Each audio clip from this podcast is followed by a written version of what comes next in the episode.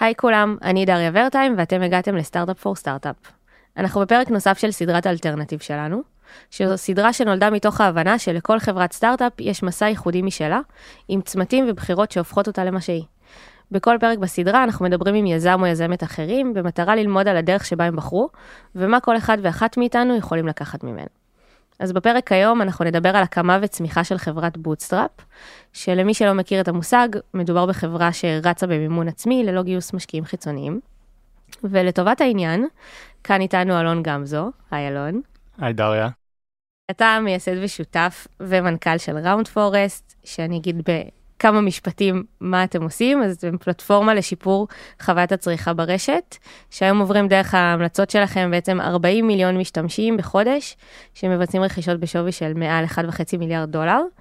וכל הדבר הזה זה כשאתם בסך הכל 45 עובדים ומעולם לא גייסתם כסף, נכון? אה, נכון, כן. אוקיי. אז היום אנחנו נדבר על המסע והבחירה שלכם כחברה שלא לגייס הון חיצוני בעצם, אה, ולגדול ולהמשיך גם היום לצמוח בזכות רווחי החברה, שזה מסע שאולי הוא טריוויאלי לעסק, אבל אה, בעולמות של הסטארט-אפ זה מאוד מאוד לא אופייני. נתחיל? יאללה. Startup for startup for startup for startup for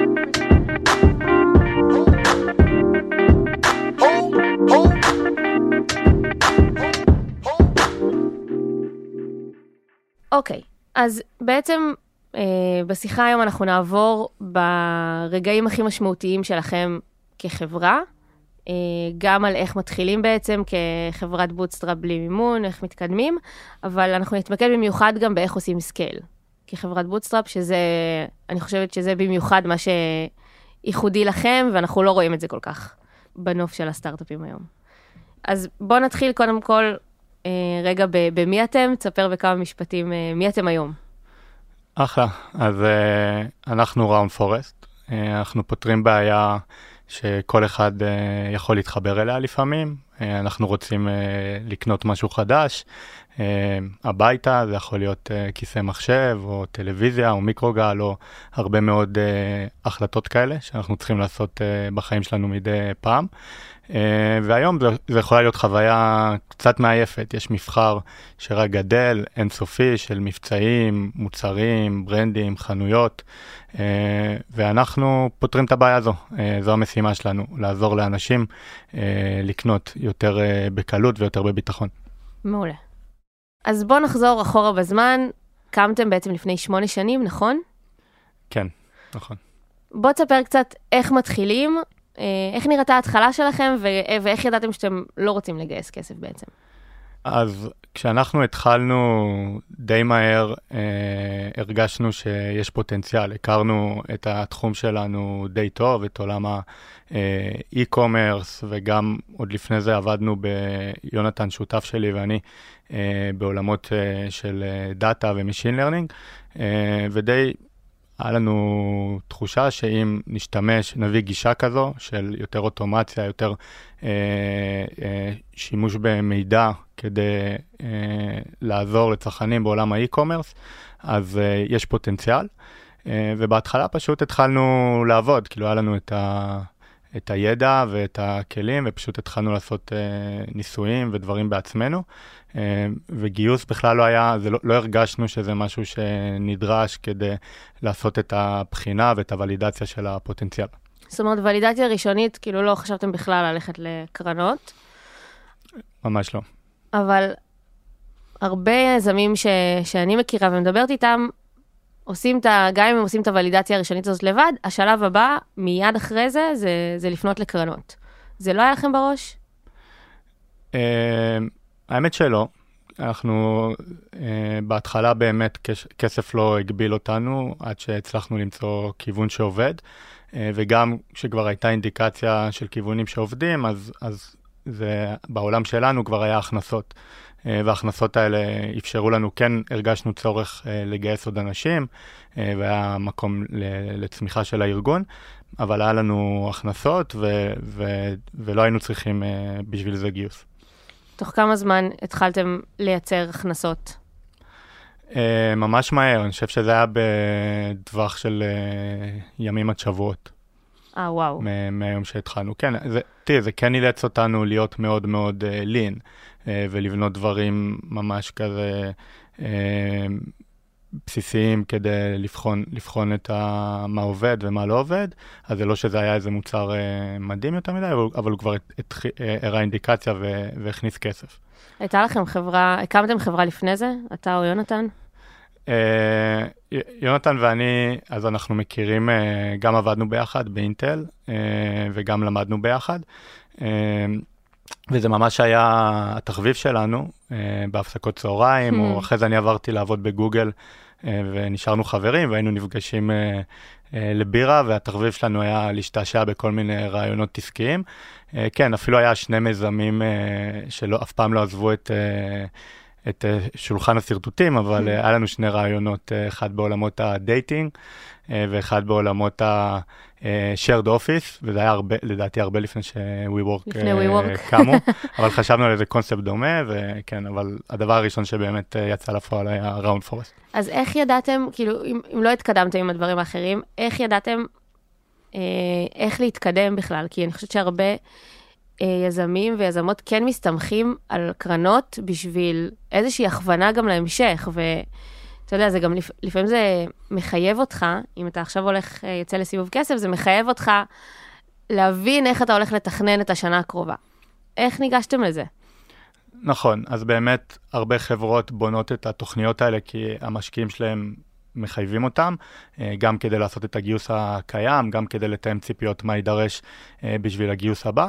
לנו יש גם אילוץ שמחייב אותנו לתכנן, אבל הוא האילוץ של הצמיחה של החברה. אנחנו מבינים שאנחנו חייבים לתכנן נכון כדי שהחברה תמשיך להצליח ולצמוח.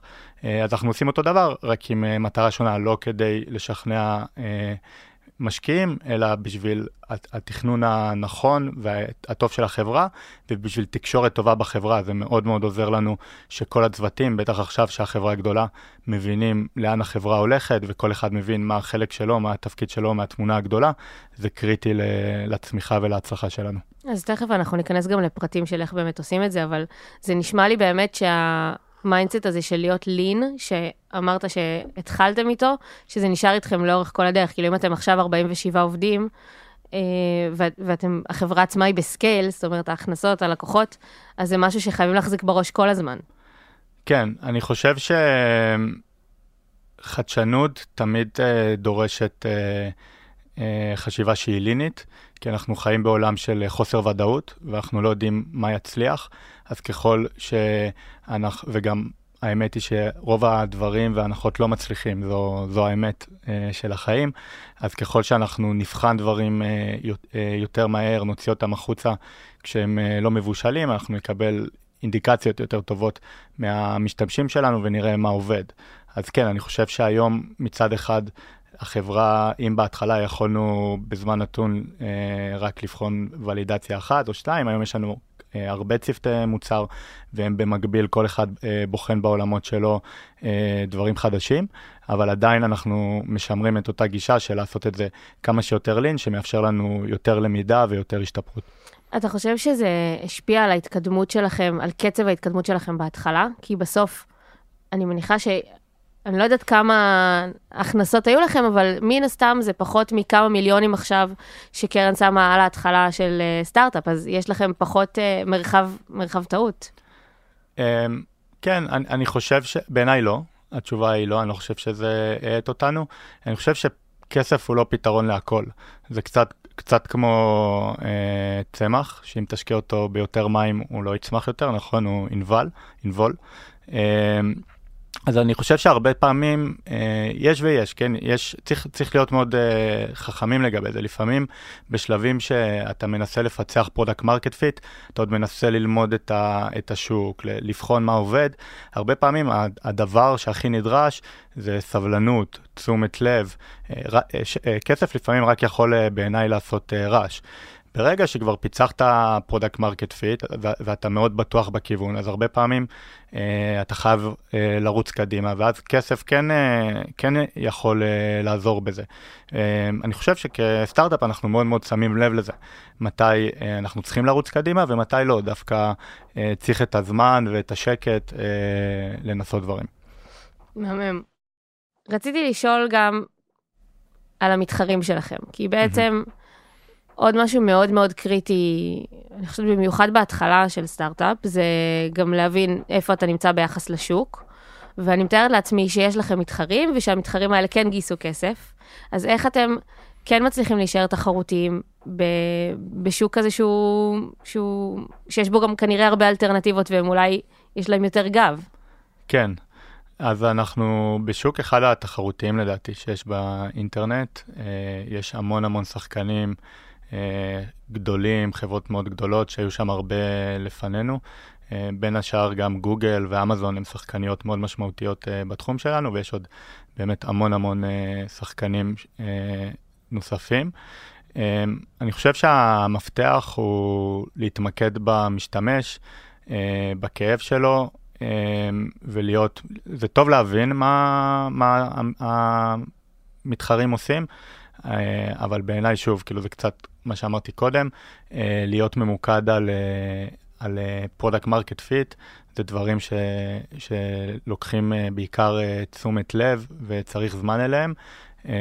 ואני חושב שככל שאנחנו על זה וממוקדים בחדשנות שמבינה באמת את הכאב של המשתמשים שלנו, אז אנחנו זזים הרבה יותר טוב מהמתחרים, גם כאלו שהם חברות ענק עם הרבה מאוד כסף.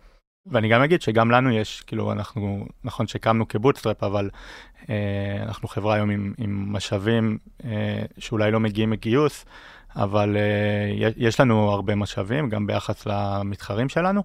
האתגר הוא, בעיניי תמיד הוא לא עוד משאבים, אלא להשקיע את המאמצים בצורה חכמה ונכונה. זה בדרך, זה, זה האתגר שאני מרגיש. אז אני, אבל אני כן חושבת על ההתחלה, ואני אומרת, כאילו, אתם, אתם, סבבה, התחלתם לייצר הכנסות, אם אתם רוצים כן לגדול ו, ולהתמקד במוצר ולפתח אותו, אז אתם, אולי הפוקוס שלכם צריך להיות כל הזמן על לקבל, על לייצר עוד ועוד ועוד הכנסות, ואולי זה מסיט את הפוקוס מ, מדברים אחרים, לא? כאילו, כן. סתם לדוגמה, כן. מה שעולה לי בראש זה שחברה אחרת ת, תשים עכשיו את כל הפוקוס שלה על לגייס המון אנשי מוצר, או על המון המון המון שיווק שלא בהכרח אתם יכולים uh, כרגע לעשות. כן, אז אתה יכול להישאב, אני חושב שזה נכון לכל חברה, אתה תמיד יכול להישאב uh, לקיים, כי הוא תמיד נורא צועק, והלקוחות יש להם uh, uh, דברים ודברים כאלה. אני מניח שזה נכון לכל חברה, לא רק לבוטסטראפ. כן. ואתה רוצה לראות שאתה לא רק נשאב לקיים, אלא שיש לך איזשהו חזון. אה, ושחלק משמעותי מהמשאבים שלך הולכים אליו, לחדשנות ולפתור דברים חדשים. אה, אני לא יודע אם זה בגלל שאנחנו בוטסראפ, אבל זה בטוח משהו שהוא מאוד נוכח בתרבות שלנו. אנחנו מאוד uh, שמים על זה את הדגש, אנחנו כל צוות ממש uh, ב-OKR שלו ממוקדים על uh, צמיחה, וזה תמיד איזשהו רטרוספקטיב שאנחנו עושים uh, בסוף כל רבעון, כמה הלך לתחזק את הקיים ודברים אה, כאלה, וכמה הלך לחדשנות ודברים חדשים, ואני מסכים איתך, זה, זה מאוד מאוד חשוב אה, לשים לב לזה. זה נשמע לי שאם אתם הולכים, אם הולכים על bootstrap ו...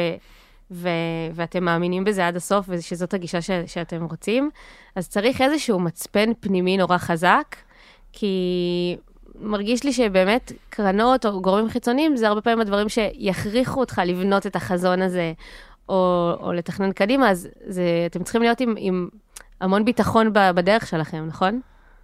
כן, אז תראי, ש- שני דברים. קודם כל, כן, צריך הרבה ביטחון uh, בדרך שלך, אני חושב שזה, שזה תמיד נכון כדי להצליח. Uh, אני תמיד אומר שאני הבוס הכי קשוח של עצמי. uh, אז uh, כאילו, וזה נראה לי נכון לכולם, כי אני חושב שזה תמיד מגיע ממוטיבציה עצמית אה, של להצליח, זה נכון לאנשים וזה נכון לחברות. תמיד זה, זה כנראה יותר חזק מאיזושהי מוטיבציה של מישהו אחר שאומר לך, תעשה יותר חזק או נכון. משהו כזה. ו- וכן חשוב לי להגיד שאנחנו, זה לא ש bootstrap, זה לא שהקמנו את החברה ואמרנו, האני מאמין שלנו הוא bootstrap. האני מאמין שלנו הרבה דברים אחרים, אבל bootstrap הוא, הוא אמצעי, הוא לא, הוא לא מטרה. אה, כל עוד אנחנו מרגישים, ואני חושב שזה גם קצת פריבילגיה אה, בתחום שלנו, זה לא נכון בכל תחום, אה, לא בכל תחום יש לך מקור הכנסה מהיר כמו שהיה לנו. אבל בכל מקרה, כל עוד אתה מרגיש שאתה יכול לצמוח ולהצליח ולממש את הפוטנציאל בלי צורך לגיוס, אז אני חושב שאין צורך לעשות את זה. זה גיוס לוקח זמן ומשאבים, ו- ו- ואפשר להשקיע אותם במקומות אחרים. אבל בראונד פורסט כשנרגיש שגיוס יכול לעזור לנו אה, לממש את הפוטנציאל יותר מאיך שאנחנו מצליחים היום, אז זה לגמרי על הפרק. אני חושב שנשמור על אותם עקרונות וגישות ש, שכבר פיתחנו בתרבות שלנו, אבל זה לגמרי אופציה ש... שרלוונטית, וכנראה גם רוב הסיכויים הייתי אומר שהיא תקרה באיזשהו שלב. אגב, לאיזה חברות אתה חושב שבוטסטראפ יותר מתאים, אם יש כאלה? כאילו אם יש סוג מסוים. כן, אז שאלה טובה, אני חושב שקודם כל, שאפשר, שאפשר, שזה אפשרי בכלל אה, לקבל אינדיקציה ל product market fit בלי כסף. יש תחומים ש, שאין, שאין דרך אחרת, לא יודע אם אתה צריך לעשות עכשיו, אה, אה, לא יודע, בתחומים רפואיים, שאתה צריך אה, לעשות המון ניסויים, כנראה אי אפשר לעשות את זה כן. אה, בלי מימון. אז, אז קודם כל, אה, בתחומים כאלה. אה, מעבר לזה, אני חושב שזה נורא תלוי ב, ביזמים ואיזה skill set הם אה, מביאים. אה, ככל שליזמים יש את ה skill set הנדרשים, שזה באופן כללי מומלץ בעיניי, אבל זה לא תמיד המקרה, אבל אם ליזמים יש את ה skill set הבסיסי אה, שנדרש כדי להגיע ל product market fit בתחום, אז גם לא צריך אה, לגייס כסף. אה, כן, וכדאי אבל בכל מקרה שליזמים יהיה את הסקילסט הבסיסי. כן, זה בכל מקרה. כן. תנאי, תנאי כנראה הכרחי בשביל, אה, כן, בשביל להצליח. יש כל מיני בטח מקרים שסותרים את זה, אבל uh, אני, נראה לי שזה עדיף. אוקיי, okay, אז בואו נעבור בעצם לנקודה המשמעותית הבאה עבורכם, שזה בעצם כשיש לכם כבר לקוחות והחברה קצת יותר גדלה, כאילו אולי אם משקיעים יתחילו להגיע. כן, אני חושב ש... כן, קודם כל, אה, משקיעים אה, מתעניינים כל הזמן. Mm-hmm. אני גם חושב שזה נכון, אני אוהב להיות בקשר עם משקיעים. אני חושב שאפשר ללמוד מהם המון. הם רואים המון המון חברות, יש להם פרספקטיבה מאוד מעניינת, אז אני לומד המון משיחות עם משקיעים ואוהב לשמור איתם על קשר. כן, לא, לא, זה לא יתקדם אף פעם לגיוס, אבל כמו שאמרתי קודם, זה בהחלט אה, אופציה ש, שיכולה להיות. אז היו תקופות שמשקיעים פשוט התחילו לפנות אליכם? כאילו, אתם לא פניתם אליהם אקטיבית והם באו אליכם? כן, ישראל זה אקו סיסטם מאוד קטן. נראה לי לא רק ישראל, אבל בטוח ישראל. כן. אה, זה התפקיד שלהם, אה, בגדול, להכיר את החברות המעניינות. אז אה, כן, אה, אני חושב שרוב המשקיעים, בטח בעולמות שקשורים לעולמות שלנו, של e-commerce, B2C, יצא, יצא לי להכיר לאורך השנים. ומה גרם לכם להגיד לא? כאילו, יש משהו, אני חושבת שאולי, תגיד לי אתה, אבל אני, אני מניחה שכיזמים מתחילים ל- להתחיל ליצור קשרים ולפנות לקרנות, יש בזה משהו מאוד מאוד קשה ואולי מרתיע, אבל פתאום כשקרנות באות אליכם, ו- ואולי מציעות הצעות, למה אז לא לקבל אותן? כן. אז קודם כל, הזכרת לי תשובה נוספת לשאלה ששאלת קודם, שלמי כדאי לגייס. אני חושב אה, שמי שיכול גם, זה גם נכון, כאילו, אה, שותף שלי ואני, כשהקמנו את החברה, היינו יחסית אה, חסרי ניסיון. ואני לא בטוח כמה קל היה לנו לגייס באותו שלב. היינו צעירים, בלי הרבה ניסיון בסטארט-אפים. אמ, אז אני חושב שלגמרי זה גם, לפעמים אין ברירה, ואתה חייב אה, כן. להוכיח אה, יותר מאחרים, לעומת אה, מישהו שהוא סקנד טיימר וכבר ישימו עליו, יהיה ביטחון להשקיע בו יותר בקלות. אמ, ולגבי השאלה של למה לא, למה לא לגייס בהמשך כשיכולנו, שוב, זה הכל, זה הכל חוזר ל, לסדר עדיפויות. אה, אני חושב שלא הרגשנו שזה מגביל לנו את הצמיחה, שמצד אחד היה לנו מספיק משאבים לצמוח, ומצד שני, אה, בהרבה אזורים אה, רצינו לתת את החופש ואת השקט הזה כדי לפצח דברים חדשים ש, שכסף לא, לא היה הכרחי להם. וגם אפילו ברמה האישית שלי כמנכ"ל, כאילו אני את רוב זמני משקיע בשיחות עם, עם לקוחות, עם השותפים שלנו, אה, הכרת ה ecosystem של ה e-commerce, מוצר, מדבר המון בגיוס של עובדים. אה, אם, אם הייתי הולך אה, לגייס כסף, זה, זה גם היה בא על, על, חשבון, על חשבון זה, אה, וצריך לבחור. זאת אומרת, זה ממש משפיע על התפקיד שלך כמנכ"ל, לא חשבתי על זה.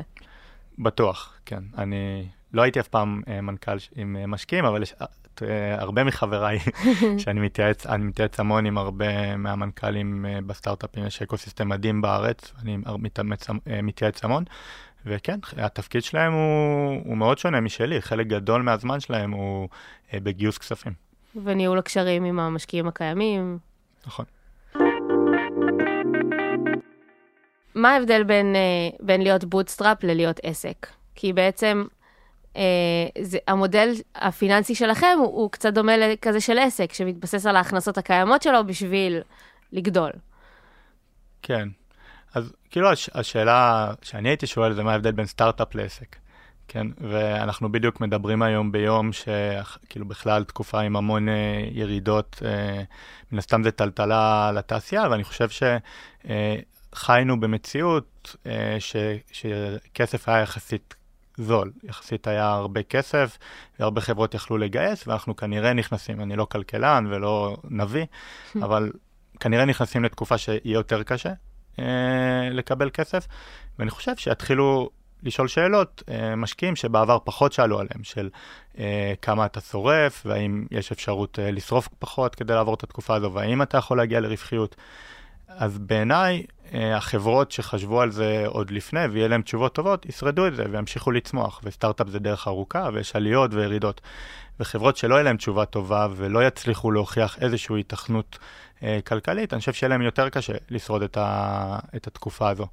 ולכן בעיניי, אה, בין סטארט-אפ לעסק, בסטארט-אפ לא תמיד צריך אה, להתמקד ב, ברווחיות ובוולידיות כלכלית, אבל נראה לי שכדאי, כי, כדי, בעיקר כדי שתוכל לעבור גם תקופות, אה, תקופות כאלו. זה, אני חושבת שזו נקודה מאוד חשובה. אני גם, אה, יש כמה יזמים שדיברתי איתם ממש לאחרונה, שהם כבר יש להם איזשהו רעיון שמתבשל אצלהם הרבה זמן, הם כבר עושים איזשהו MVP, ועכשיו הם מאוד מתלבטים אם להתחיל לגייס או לא. ואני חושבת שהגישה הזאת שאתה בא ואומר, אם, אם יש לכם דרכים לבוא ולהתחיל לייצר אה, הכנסות כבר בשלב מוקדם, זה, זה יכול ממש לפתור או לסייע בדילמה הזאת של, אה, של לא חייבים להיתמך על ידי קרנות, לפחות לא בשלב הראשון. כן, זה, זה מש, משפר את החוסן. בסוף סטארט-אפ זה דרך ארוכה אה, וקשה, וכל מי שאומר אחרת, אז אה, הוא, הוא באמת כנראה לא חווה סטארט-אפ אה, מבפנים.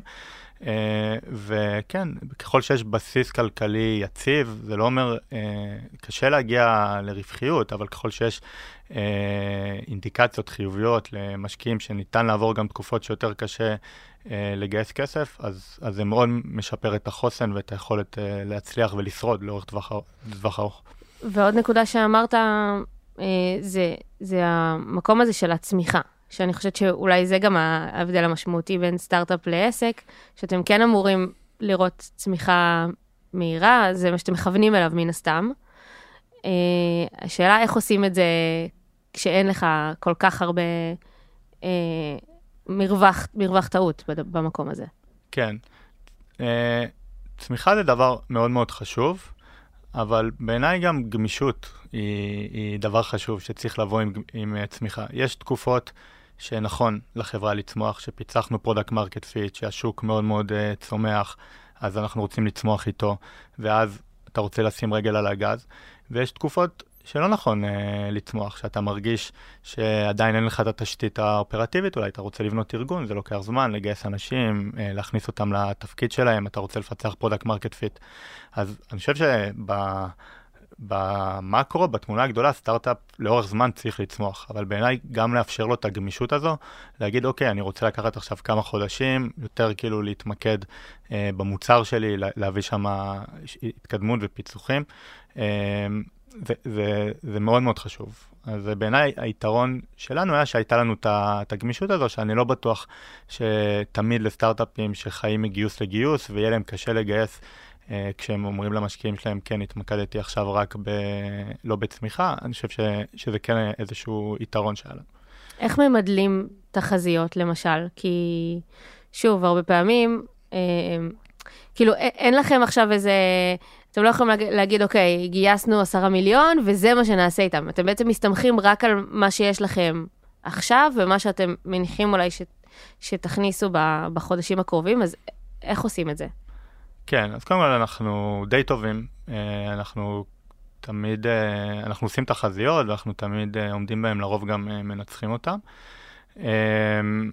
ואני אני חושב שבאותה צורה אנחנו מסתכלים על, אה, על אה, כל ההכנסות שלנו, מחליטים אה, איך אנחנו רוצים לחלק את העוגה, איפה להשקיע את המשאבים. האמת שממש אפילו עכשיו אנחנו תוך כדי תהליך כזה בהנהלה. של, של החברה, של חשיבה קדימה. אה, אני, אני חושב שההבדל בעיניי הוא שכשאתה עושה את זה כלפי קרן, אז זה עם מטרה מסוימת. המטרה היא לשכנע אותם להשקיע בך. אה, ויש קרנות שונות עם אה, מאפיינים שונים, עם דינמיקות שונות. אצלנו המטרה היא מאוד מאוד ברורה, הצלחת החברה. אין, זה לא כדי אה, להראות את... את יודעת, יש יש כל מיני סטארט-אפים שגייסו כסף, ו- ואחד מהדברים שהם צריכים להראות זה שהם הוציאו את הכסף הזה, נכון? כי אתה לא יכול לבוא ולגייס שוב אם לא הוצאת את הכסף הזה. נכון. וזה יוצר, זה יכול ליצור אה, בזבוז לפעמים לאו דווקא ממוקד.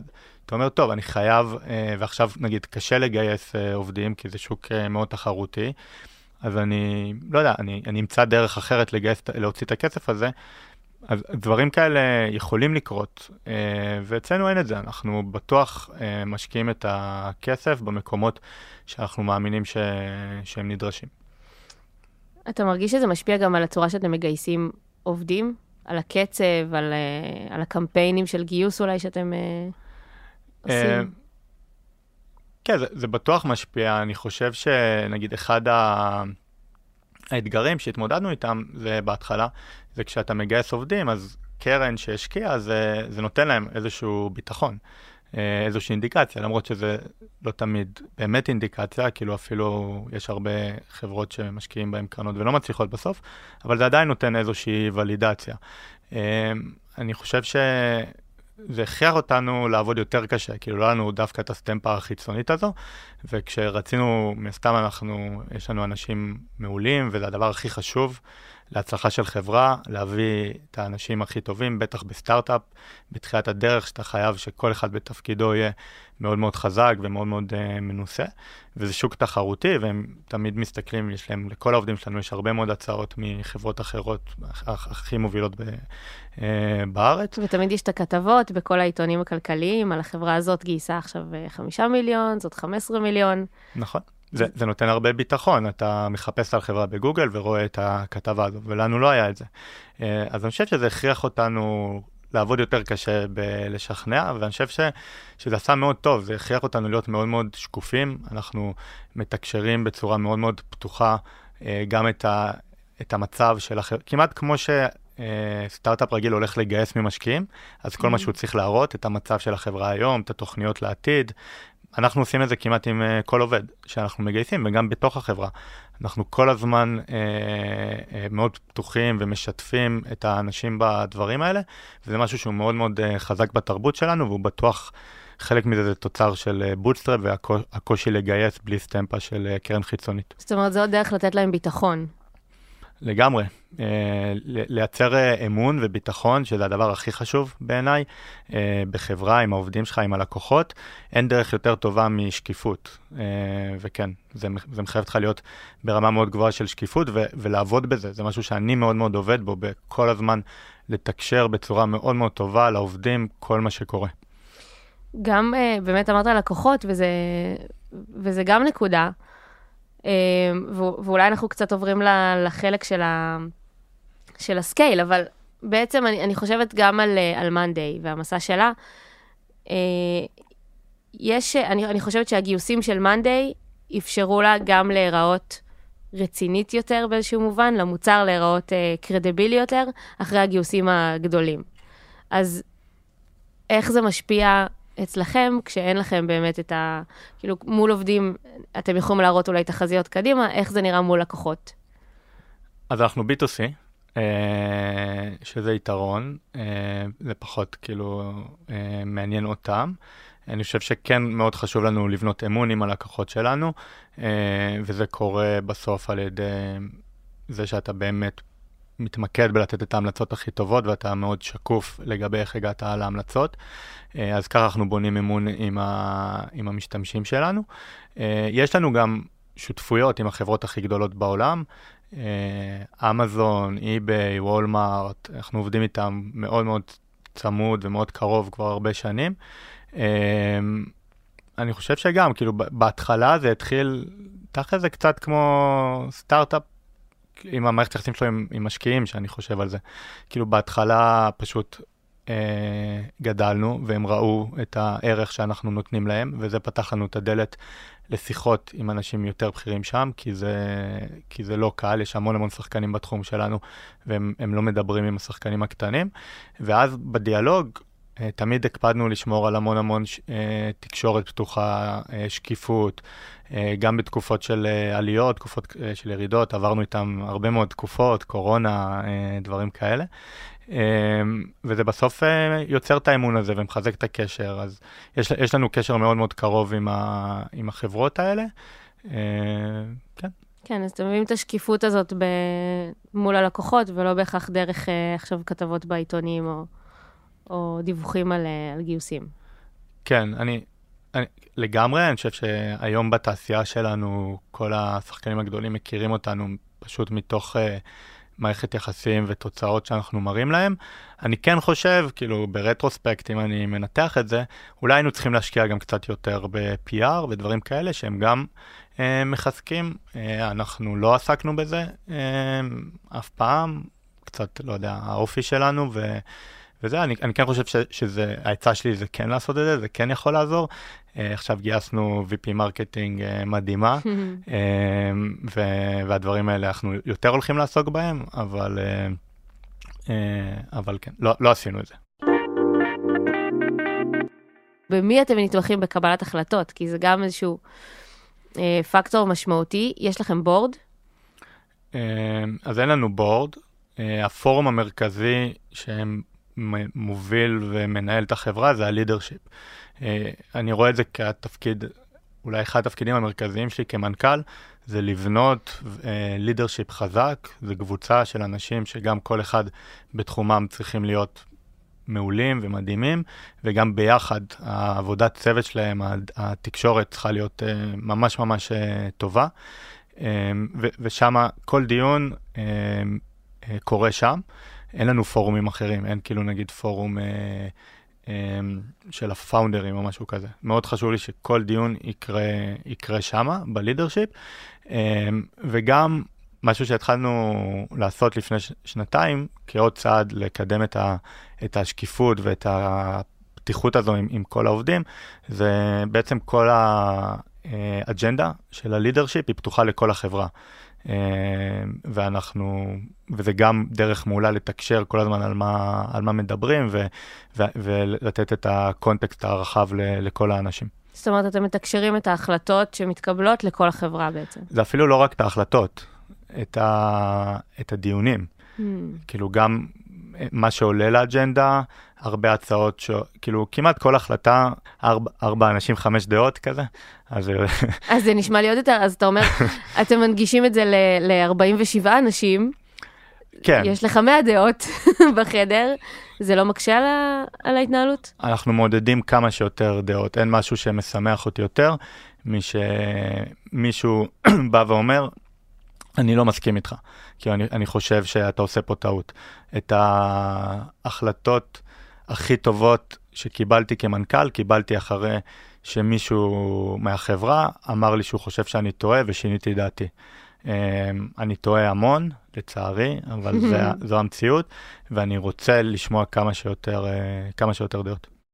איך נשארים, דיברנו על זה, דיברנו על הקונספט הזה של לין לאורך כל הפרק, אבל איך נשארים ככה גם עכשיו? כי אתם, בסוף המספרים שאנחנו מדברים עליהם, הם מספרים של חברות שיש להם עכשיו גם אלף עובדים. אה, לא, לא רחוקים מחברות שהן מאוד מאוד מאוד גדולות מבחינת גם כמות עובדים. אז איך אתם מצליחים לשמור על החברה כל כך אה, קטנה ועדיין לצמוח? כן. והאם בכלל אתם רוצים לשמור עליה קטנה? אולי זה, אולי זה לא השאיפה שלכם. אז קודם כל, אנחנו רוצים לגדול כי יש, אה, במ- המישן שלנו, יש עוד המון המון ערך אה, לייצר, אה, ואנחנו מגרדים את קצה הקרחון. אז אנחנו רוצים לגדול כדי לייצר יותר אה, ערך. אה, איך משמרים את, הג... את גישת הלין גם כשהחברה צומחת? קודם כל זה אתגר מאוד מאוד גדול, שגם לקח לי כמנכ"ל זמן להבין איך זה קורה. יש לי עוד הרבה ללמוד, ואני מרגיש שאנחנו היום יותר על ה... אה, אה, עושים את זה יותר טוב אה, ככל שהזמן עובר. יש הרבה דברים, אבל ה...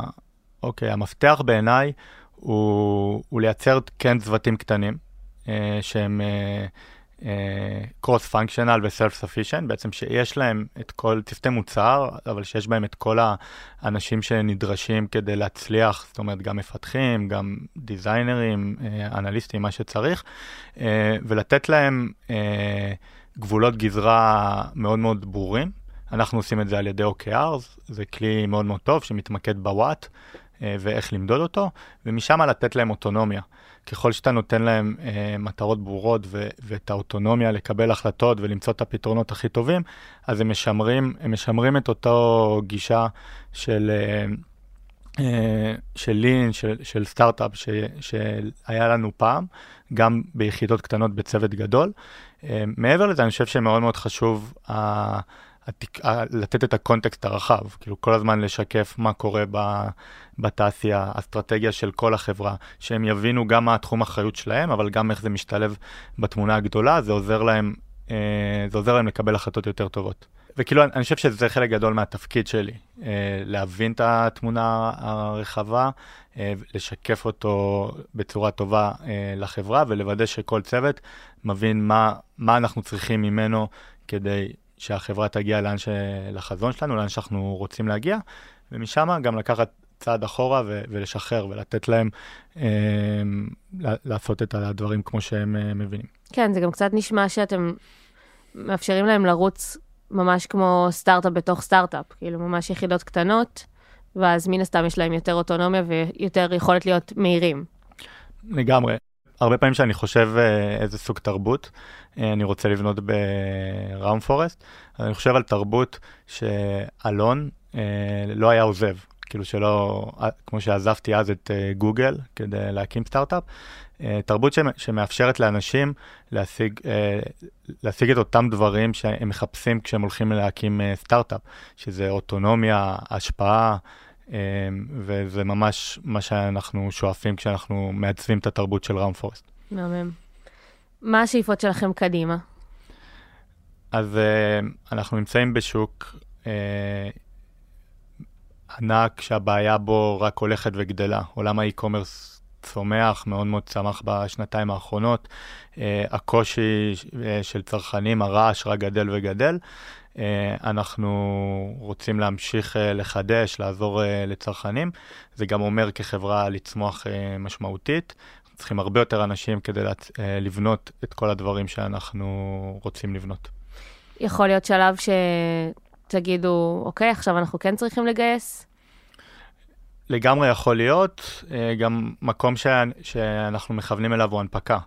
אה, אני חושב שהנפקה, מעבר לזה שהיא אה, גיוס כסף בסוף ומכניס עוד כסף לחברה, היא איזושהי רמה של שקיפות שבעצם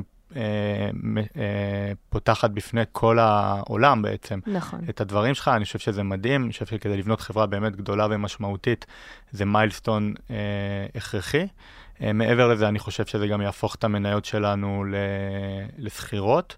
Uh, גם היום תגמול של אופציות הוא סופר משמעותי והוא רכיב מאוד מאוד משמעותי שאנחנו נותנים לכל עובד, ברגע שזה גם uh, מניה, שיותר קל uh, להבין את השווי שלה, זה הופך להיות עוד איזשהו מטבע שאתה יכול לתגמל איתו עובדים, ולדעתי זה התגמול אה, הכי טוב, אז אה, משני משתי הסיבות האלו, אה, הנפקה זה גם משהו שמעניין אותנו. נכון, זה, האמת שזו נקודה שלא חשבתי עליה, שבעצם ב, בסטארט-אפ שכן מגייס כסף, אז גם קל להעריך את שווי החברה, יש שווי לפי, לפי גיוס הכסף, אז, וזה מאפשר לעובדים להבין מה האופציות שלהם שוות ומתי הם יוכלו לפגוש אותם.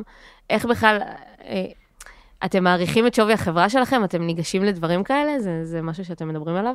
כן, לגמרי. אז אני חושב שזה נכון, הדרך הכי טובה כנראה לדעת שווי של חברה זה חברה ציבורית. כי גם חברה שגייסה כסף, אנחנו רואים את זה עכשיו, כנראה הגיוס האחרון, כרגע לפחות, הוא לא, הוא לא רלוונטי. נכון. אה, אנחנו מעריכים את השווי של החברה, אנחנו אה, מתקשרים את זה מאוד בפתיחות לעובדים, איך, איך הגענו לשווי הזה. אנחנו כן משתמשים גם בגורמים אה, שלישיים, אה, third party כאלה, כדי, כדי לבנות את זה, וכן, הכל נעשה בשקיפות ופתיחות מאוד גדולה מול העובדים, וזה חשוב בעיניי. בסוף אתה רוצה להגדיל את השווי של החברה, וככל שהעובדים חלק מה... אה, סוחבים את זה גם, את האתגר הזה, אז הסיכוי שלך להצליח הוא, הוא יותר גדול, אז אתה רוצה לכרוך אותם במאמץ הזה. אז היינו, אז שאלנו, דיברנו על אה, אם יש מצב שתגייסו יום אחד, דיברנו על הנפקה. אפשרי מבחינתך אה, להמשיך כחברת bootstrap ולהמשיך אה, להמשיך לגדול בלי לגייס? אה, בטח, יש, יש גם הרבה דוגמאות שתומכות בזה. אה, לדוגמה, לפני כמה חודשים Mailchimp נמכרו ב-12 מיליארד דולר, וזו חברה שקמה כ bootstrap ולא גייסה לפני זה אף פעם כסף. אה, יש עוד הרבה דוגמאות, Shopify, GitHub, Atlassian, חברות ענק ש, שקמו ותקופה ארוכה מאוד רצו כ, כ bootstrap, ואפילו בישראל יש עוד כמה דוגמאות, אה, אם אני לא טועה, Lightricks היו תקופה ארוכה, נכון. Bootstrap ו... ו Artlist, אני חושב. אז אה, בהחלט, אני חושב ש...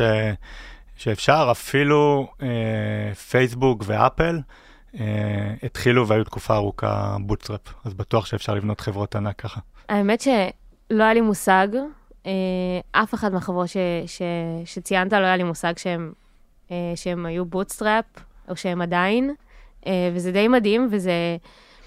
אני חושבת שזו נקודה חשובה, וגם זה שאתה אומר את כל השמות האלה, זה שנייה לצאת מה mindset הזה שחייבים לגייס כסף כדי להצליח, אה, כי, זה, כי זה לא בהכרח המצב. אז אולי אם זה באמת ניגש לסיום, אה, ואני אשאל אותך שאלה אחרונה של אם יש יזם או יזמת שמגיעים עכשיו להתייעץ איתך על להקים חברה שהיא bootstrap ואולי גם על, על איך עושים את זה ב scale, מה, מה הדבר הכי חשוב ש, שאתה חושב שצריך לקחת מפה?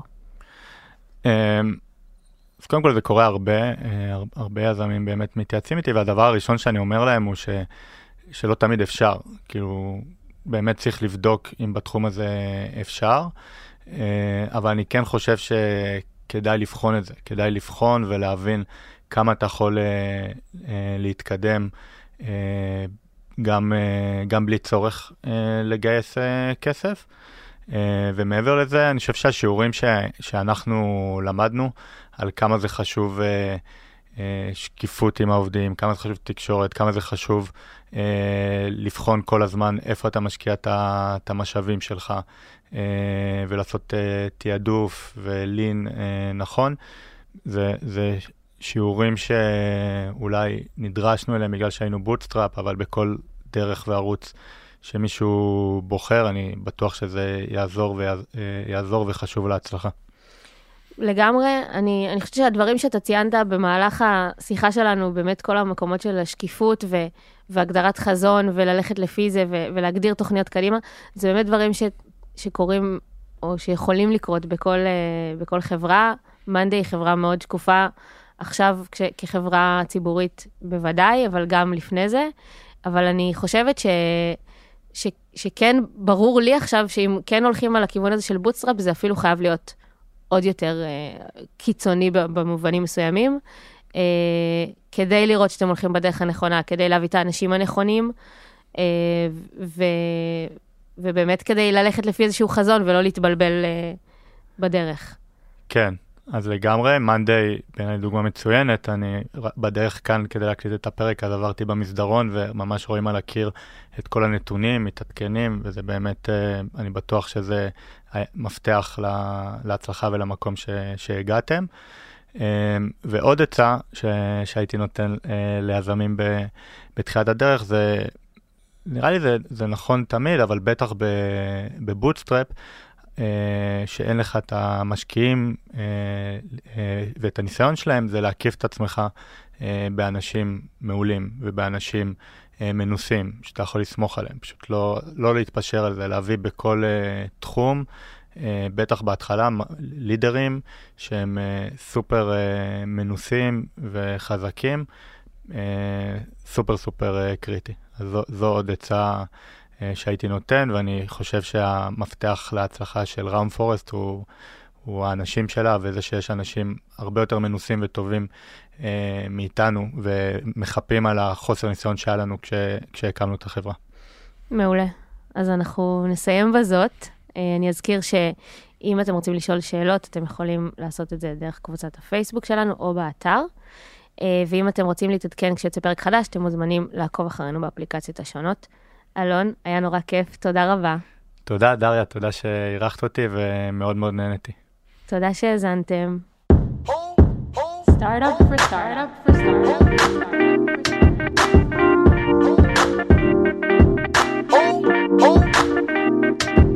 for